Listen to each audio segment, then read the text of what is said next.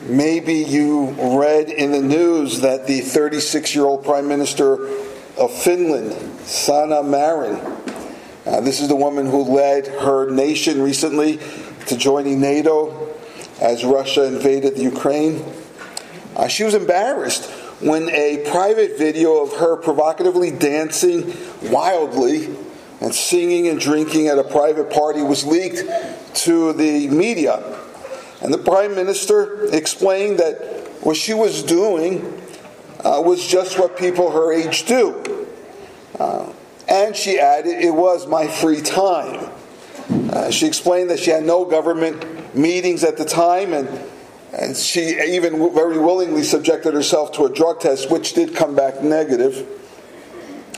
She also explained later on, very tearfully, that these are dark days and partying is needed. That's what she said. Well, as a result of her interviews and her tearful explanation, various solidarity dancing videos have come online.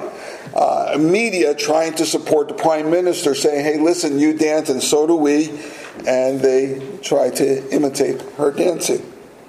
And all this came out as even, um, let's say, more revealing pictures came out of some influencers in the prime minister's palace. Um, these pictures being published as well, very even more so embarrassing for the prime minister.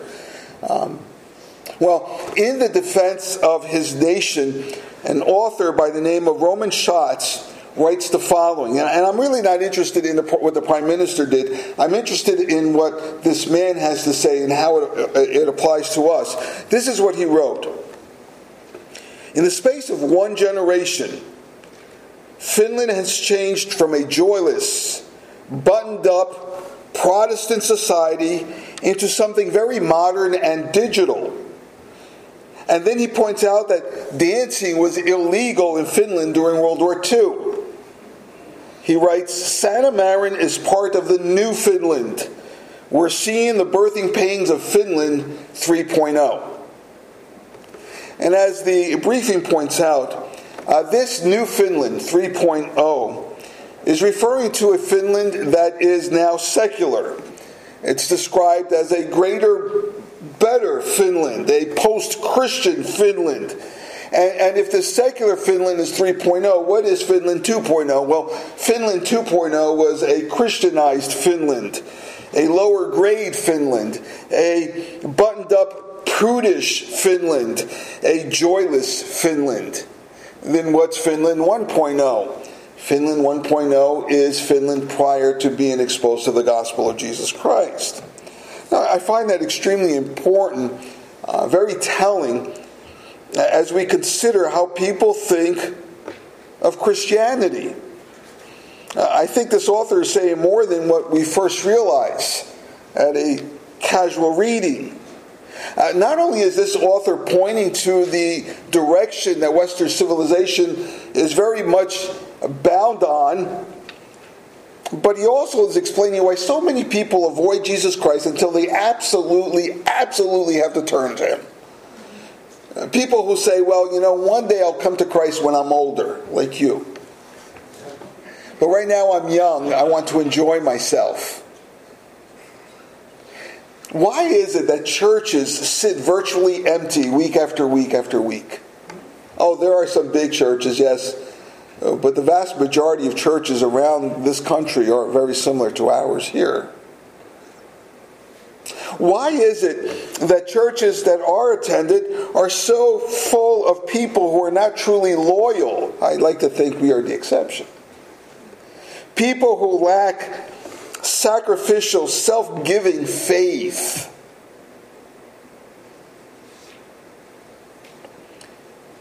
What is it that most people think about Christianity? Many people think it's simply not fun. It's boring. It's joyless. It's grim. Christianity has no pleasure and it's downright dismal. And so we're hoping for my life next year to be 3.0.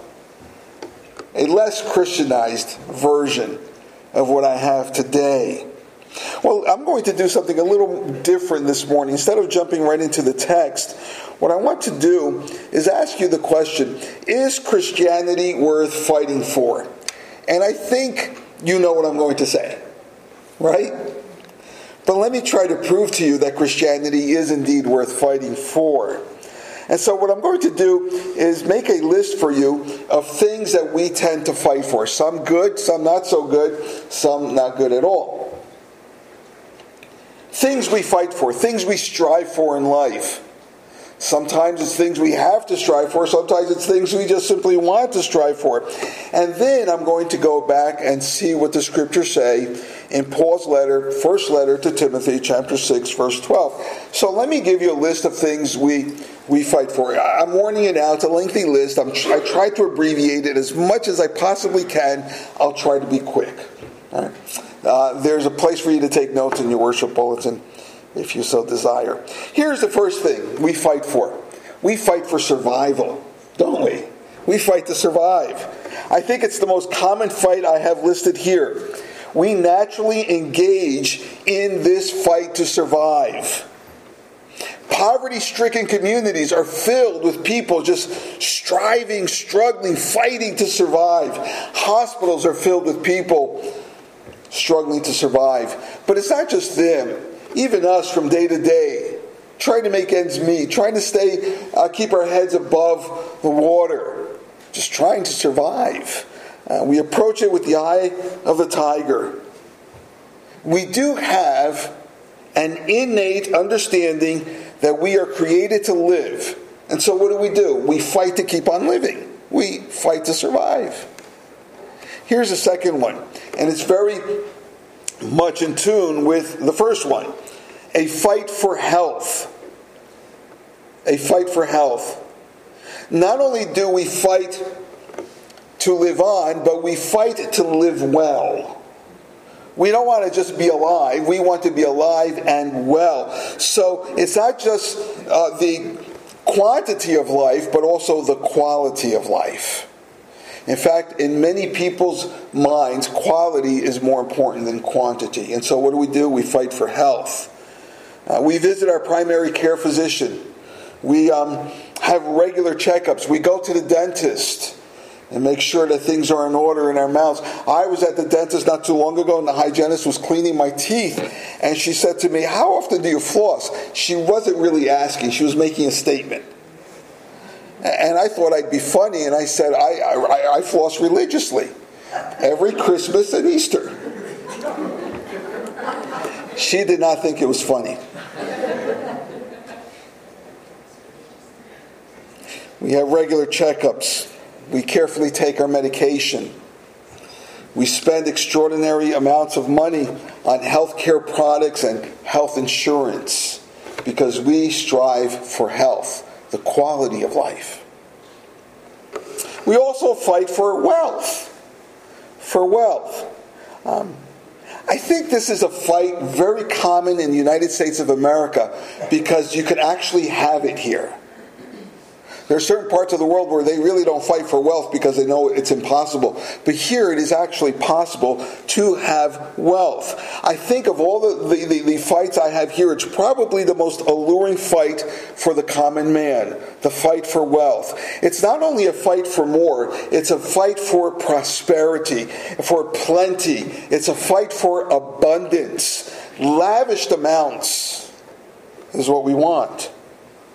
It's a fight for a poverty destroying prosperity. We strive for wealth. And we do so in order not only to guarantee our future, not only to guarantee that when we grow old we'll be comfortable, but rather it's very much a, a, a, fight for pleasure today. We want to be wealthy so that we can enjoy today, so that we can enjoy tomorrow, not just the future. And for many people, victory in gaining wealth has become their greatest defeat. Have you ever known a millionaire? I have a few. And I thank the Lord I'm not a millionaire. I really do. I don't want to be poor. But I thank the Lord I'm not a millionaire. Charles Haddon Spurgeon wrote that uh, he has seen, or better yet, I'll quote, where I have known one man to fall through poverty, I have known 50 men to fail through riches. It's very true. The blessings of God can become deep trials when it comes to wealth, when it comes to money. Along the same lines is the fight for materialism. The two, wealth and materialism, are like a tag team wrestling duo. They jump in the ring together because when you have a desire for materialism, wealth allows you to actually gain what it is you want. And many people fight for stuff. They fight wholeheartedly for things. Um, we fill our pockets with things. We, we line our walls with things. We fill our homes with things. And when things in our homes are too many, we stick them in the attic or, of course, in the basement. Now we, of course, rent. We, we, we, we rent these little cubicles so that we could stick our stuff in there because we want stuff. We like stuff. The more stuff, the happier we tend to think we're going to be. Materialism prizes personal comfort. Personal comfort, which they believe possessions are going to bring. And it's true. You know, stuff does make life more comfortable, right? It, it really does. However, it seldom, if ever, lasts very long. Stuff even may give us status. People become envious of us when they see what we have. And for some reason, we like that. Isn't that odd? That I would be glad that you are envious of me. That's human nature. Stuff tends to buy us that privilege, if you want to call it a privilege. But as you well know, as you have filled your pockets and your homes, you know very well that the stuff does not last in terms of satisfaction. It's a very shallow, very hollow, short lived satisfaction. And what, what a lot of people do is they say, well, then I have to get more. And so they get more, only to discover that that too lasts very, very little. You know, my one of my brothers uh, used to drive around with Bruce Springsteen in his pink Cadillac. He actually had one. And he would come home on different occasions and says, Guess where I was? I was uh, driving around in a pink Cadillac with Bruce. He was his physical fitness trainer. But what I found interesting is that my brother would also report that they would always have to get a jump start on a pink Cadillac. They would have to turn the key, it wouldn't start. They would have to ask people, Excuse me, but can you give me a jump start? That's the reality of materialism. It's shallow. It lasts little. It means nothing. And yet it does bring some degree of comfort. But please do not put your faith in your material possessions. Here's a big one since 2020 the fight for social equity. It has become a very popular fight. And honestly, I think it's a worthwhile fight if we fight it properly. If we fight it properly. I think we would all agree that fairness is something we would want extended to us and to others, right? And that's what equity means. Equity means fairness. I know it has been uh, a word that has been uh, taken to mean something more or less than that. Uh, but really, the, the, term itself is a good word. It means to be fair, and we want to be fair. We want people to be fair to us, and certainly as Christians, we want to be fair to them. It's a biblical principle. Malachi chapter 6, verse 8, it reads this way And what does the Lord require of you? This is what He requires to act justly, that's equity, to act justly, to love mercy, and to walk humbly with your God, to treat people properly and when they have less than you, be merciful and be humble before the eyes of God. It's a biblical principle. But look, we cannot fight this fight for social equity simply by carrying placards and protesting. Never should it be fought with riots, with fire and looting. No. Never. If you want to fight this fight for social equity, it has to be fought in the crucible of your personal practices. In other words, fairness is not about what you think about other people.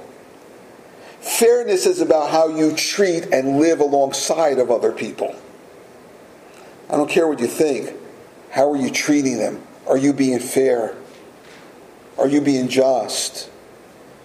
Notice here Malachi 6 8 does not say, think justly to those who have less. No, it says, be just, be fair, be merciful. So away with the placards, away with the protests, and begin to live a just, equitable life towards other. You know, to invoke justice, rather to, to invoke injustice in order to gain justice or to invoke inequity in order to win equity is just downright insincere and nothing more than vengeful.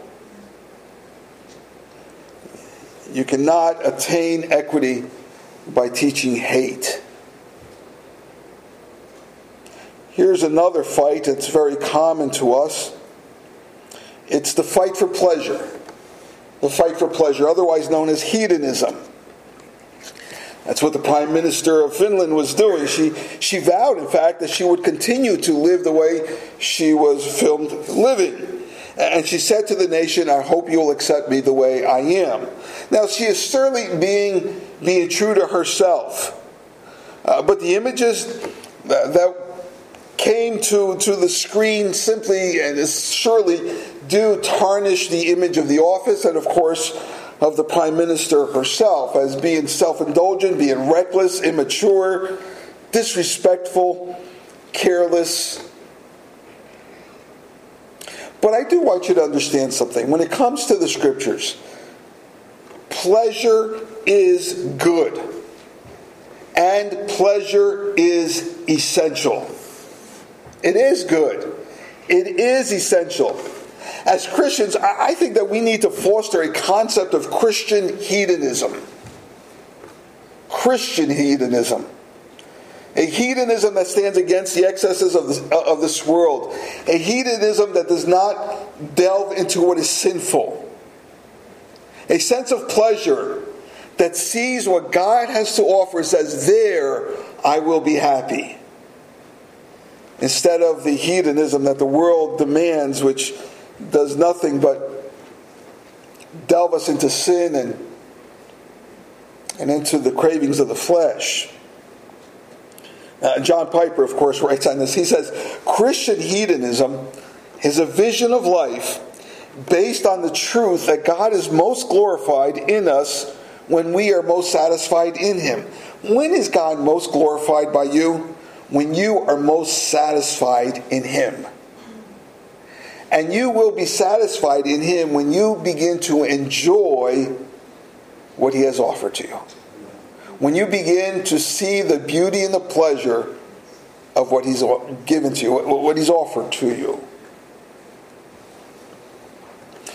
The idea here is that we would have boatloads of pleasure in this life without ever having to cross over into what is wrong or forbidden, what is sinful. Contrary to our modern day impression, the pilgrims were people who actually enjoyed Christian hedonism.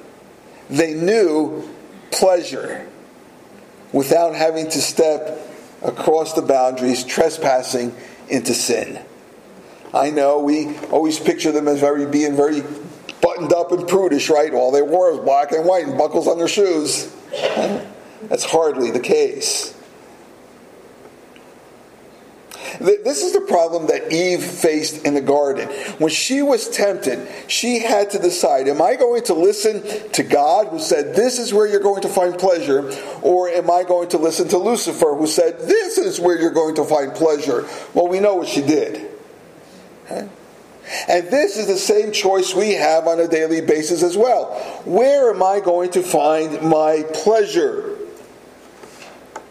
can we actually believe that the pleasure that God offers to us exceeds the pleasure that the world offers and our bodies crave? Here is the next fight we often delve ourselves into, and that is the fight of work. Now, I know some of you fight to get to work. That's not what I'm talking about. I'm talking about those who live to work. They don't work to live, they simply love to work. And they have this great work ethic, which is a good thing. They define themselves by their work. Men are great at this, right? So tell me about yourself. What's the first thing that comes to the man's mind? You start talking about what you do. Well, I men, right? And you explain your work. Never in the scriptures are we called to define ourselves by our work, but by our character, by the calling that God has given to us. You know, people who fight in this battle for work not only define themselves by their work, but they seek to find fulfillment according to what they produce in their work. They are doers, they're hunters, makers, and, they tend to frown on anyone who doesn't work like they do. And listen, work is good, but keep in mind, not to forget that work is not an end in of itself. Rather, God calls on us to work, yes, to provide, yes, to produce, but primarily He calls us to work as a means by which we will reflect Him in this world. God works, therefore we work. Do you realize we're going to work in heaven?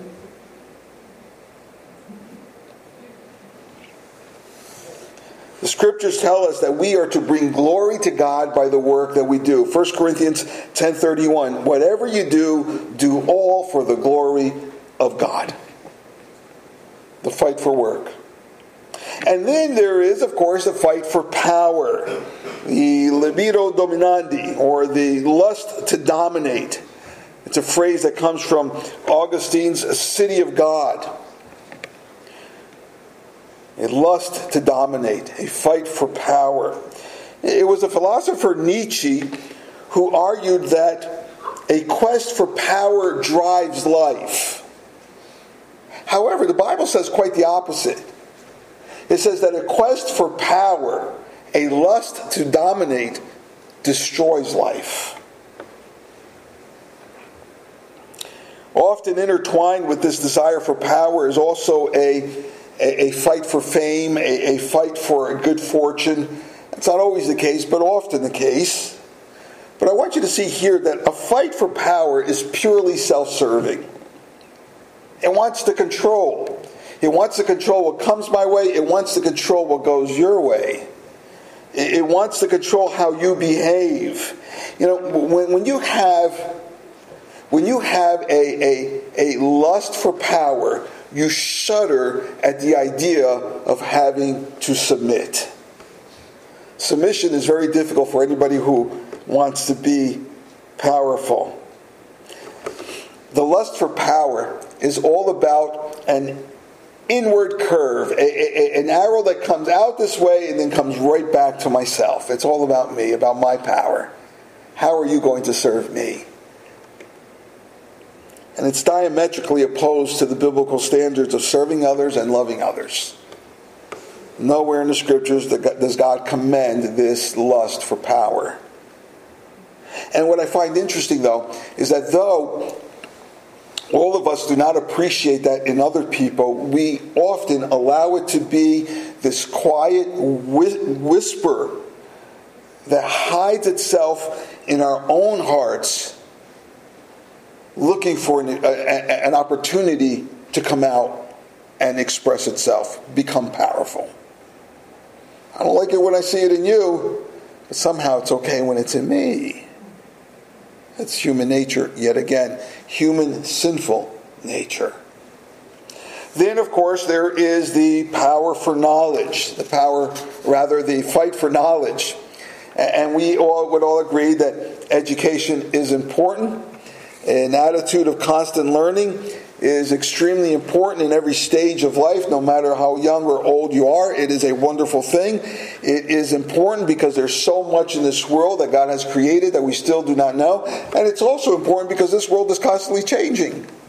And as the world changes, if we want to keep up, we have to keep learning. You know, when I finally learned how to uh, program my VCR, we replaced it with a DVD player. and today we say, What's a DVD player? The world keeps changing. We have to keep up. The fight for knowledge is good, but it is good to the extent that it reveals more of God to you. It's not that all you can study is theology. Theology is the study of God. It's not that all you can do is study theology. It's that all that you study is theological. It's grounded in God. So that all knowledge should point you back to the Creator, to God. Anything you learn should take you back to where it began in the mind and the actions of God. Knowledge for the sake of knowledge can just make your head bigger or maybe allow you to have plenty of trivial conversation.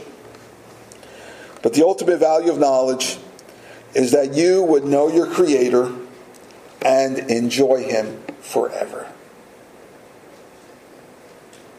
So, in your studies, whether you're talking about the sciences or philosophy or art, human uh, uh, history, According to 2 Peter 1, all your studies should open your eyes to the magnitude of God, the one who calls you to himself. And, and, and, your studies should then give you a longing to be in his presence, a longing for eternity, where you will know him far better.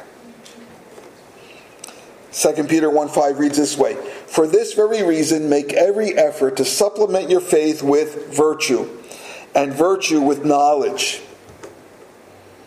This is how grace and peace will be multiplied to us according to 2 Peter 1. It's how we receive power for life and godliness. And along with knowledge comes the fight for discovery or the fight for science. Some people have a thirst for discovery. Maybe that's you. Some people are on a constant quest to discover and see, longing to understand, or simply remove the mystery behind anything that can be learned. I mention this only because there seems to be a confusion these days. Keep this in mind. Science is subject to truth Truth is not subject to science. Science seeks to discover and interpret truth. Therefore, your scientific learning should take you to the creator of truth, God. If your science is taking you away from God, beware. It's not truthful science. Keep in mind that the Bible and science do not contradict each other.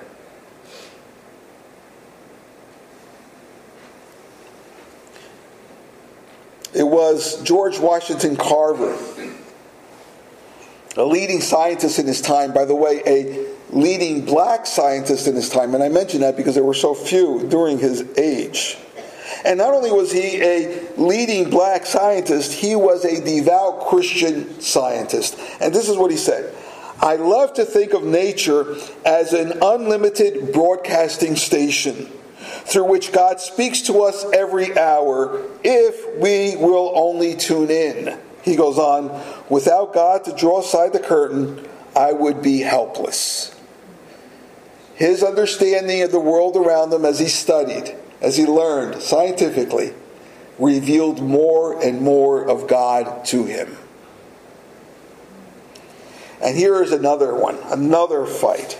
Um, it's the last one I'll mention before I get to the text. That was pretty quick, right? Here's a big one now, okay? The fight for patriotism. The patriotic fight the ever popular fight for our nation. What I find interesting is that no matter where you stand, whether you're blue, red, uh, progressive, or conservative, you claim to be a patriot.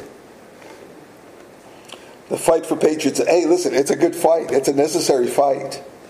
Um, our history as Americans is filled with people who fought this fight, and we have our liberties today because God used those people to win us our liberties. But for those who are on the conservative side of things, which is, I think, many of us, if not all of us, this church tends to attract that. It's a good thing. We sometimes think that the purpose of the church is to make America great again. And it's not. At best, at best, it's the other way around.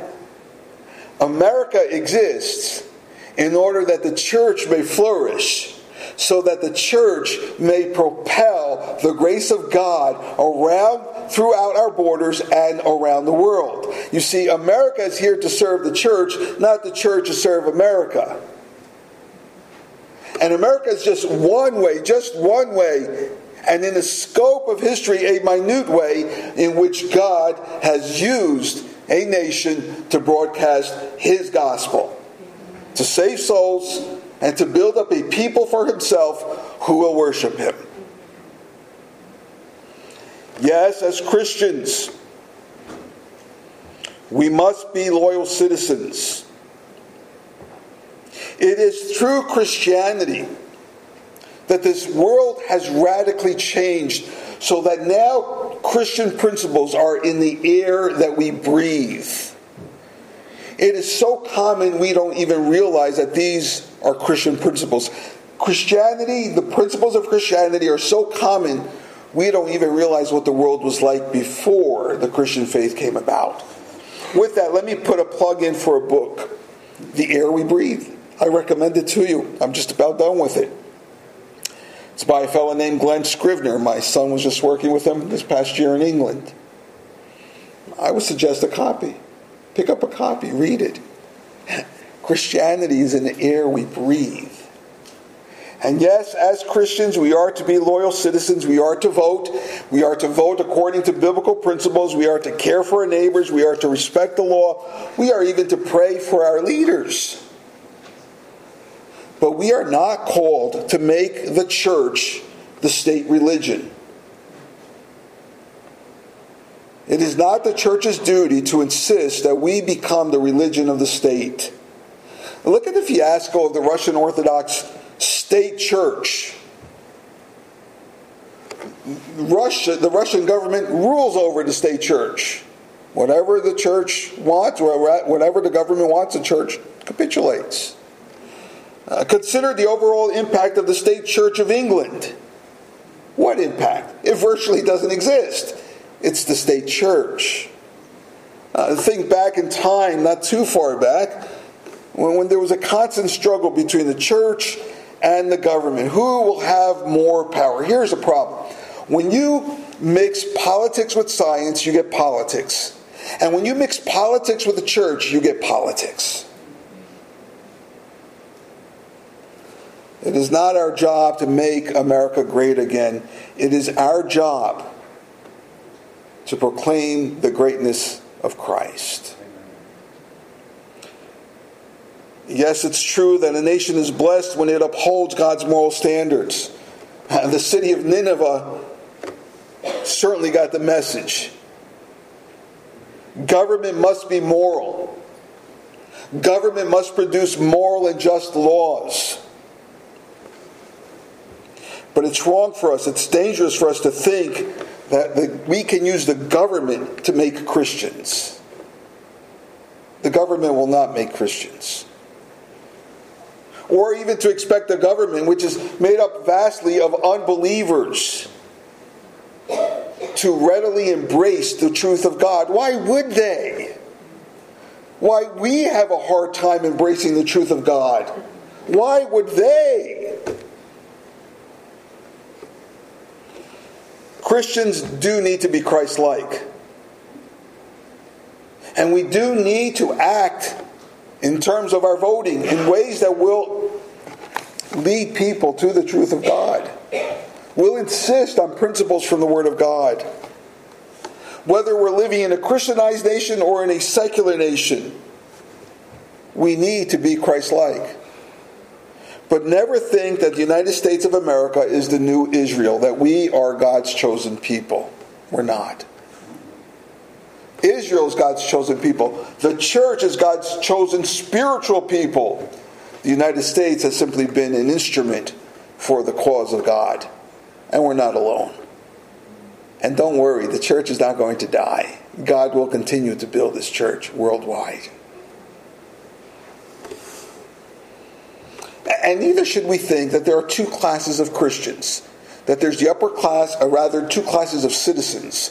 There's the upper class of Christians and then the lower class of non Christians. It's true. Uh, unbelievers will not be citizens of heaven. But the Constitution says that unbelievers are equal citizens of the United States of America. Let's not try to make this dichotomy that we're better and greater. We are equal citizens. We have a higher standard to live by, though. We should insist on it. But we're not going to make America Christian.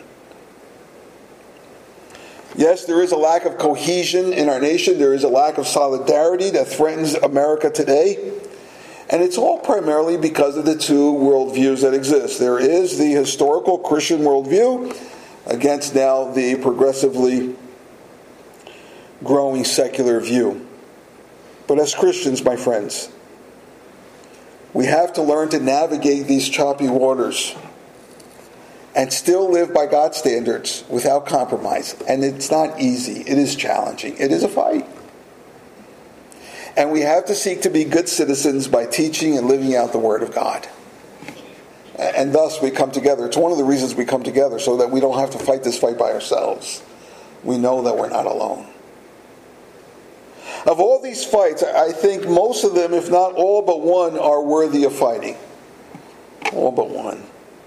But when it comes to the priority if we place any of these 11 as the priority, they automatically become misplaced goals. They, they become wrongly ranked struggles. They automatically become excessive because they do not deliver. None of these goals will actually accomplish what your soul hoped for, at least not in a lasting way.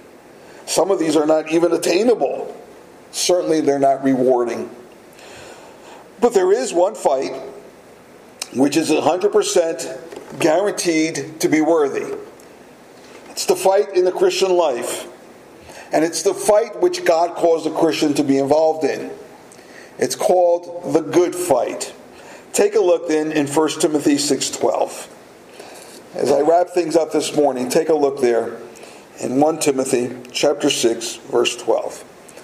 We started off by asking the question Is Christianity worth fighting for? Well, here we see that God refers to the fight for the Christian faith as being the good fight, the good fight. Not good simply in contrast to the bad or the worthless fight, but rather the good fight in the sense that it is the superior fight, the commendable, worthwhile fight. The good fight is a battle for the kingdom of God in you. It's not even speaking about the kingdom of God in this nation or around the world. It's talking about a fight for the kingdom of God to reign in your own heart, in your own soul. To extend, then, of course, its borders into your home, your family, and, of course, your church. It's a good fight because it has an excellent cause. The cause is this it's the cause of God. It is a fight for everlasting truth. It's the good fight. We do not war against flesh and blood. In fact, we do not war even in the same way as we would against flesh and blood. 2 Corinthians chapter 10 verse 3 and 4 read this way, "For though we walk in the flesh, we are not waging war according to the flesh, for the weapons of our warfare are not the flesh, but have divine power to destroy strongholds. It's a fight that leads to eternal life. But it's also a fight that leads to a satisfied soul on this earth.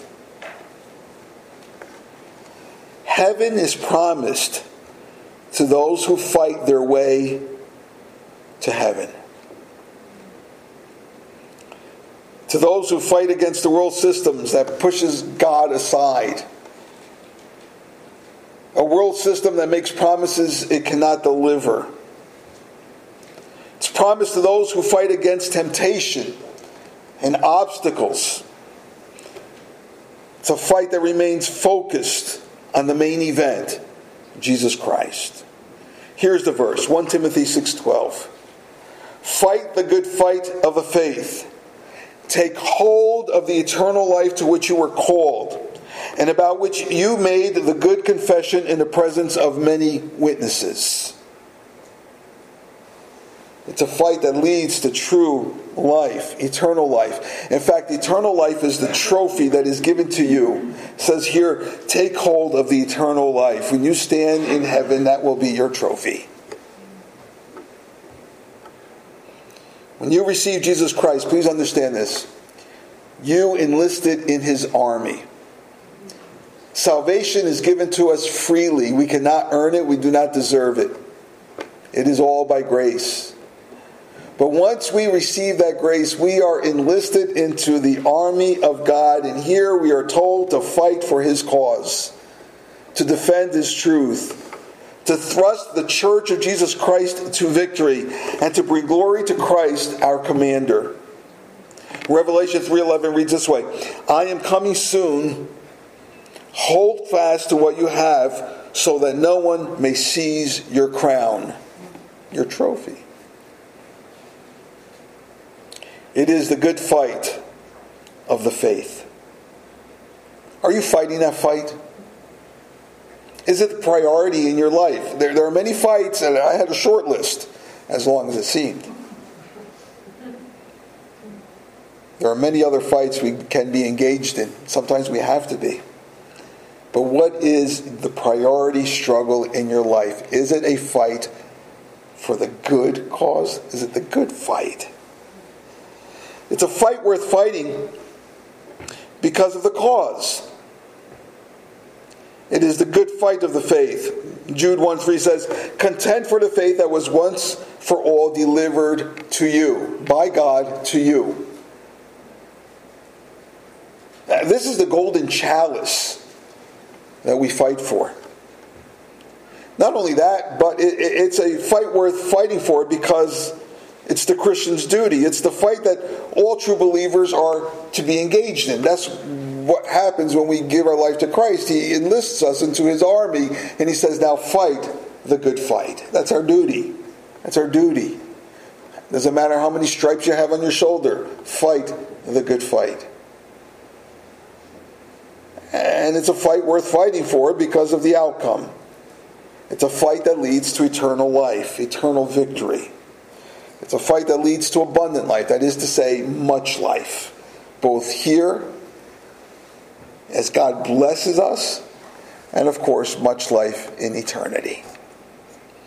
It's worth the cause. So we fight. We fight on behalf of the faith, but we also draw on that faith in order to keep on fighting, in order to be sustained in the fight. So, is Christianity worth fighting for? Well, I would say that it's the only fight worth truly fighting for with all our heart, soul, mind, and strength.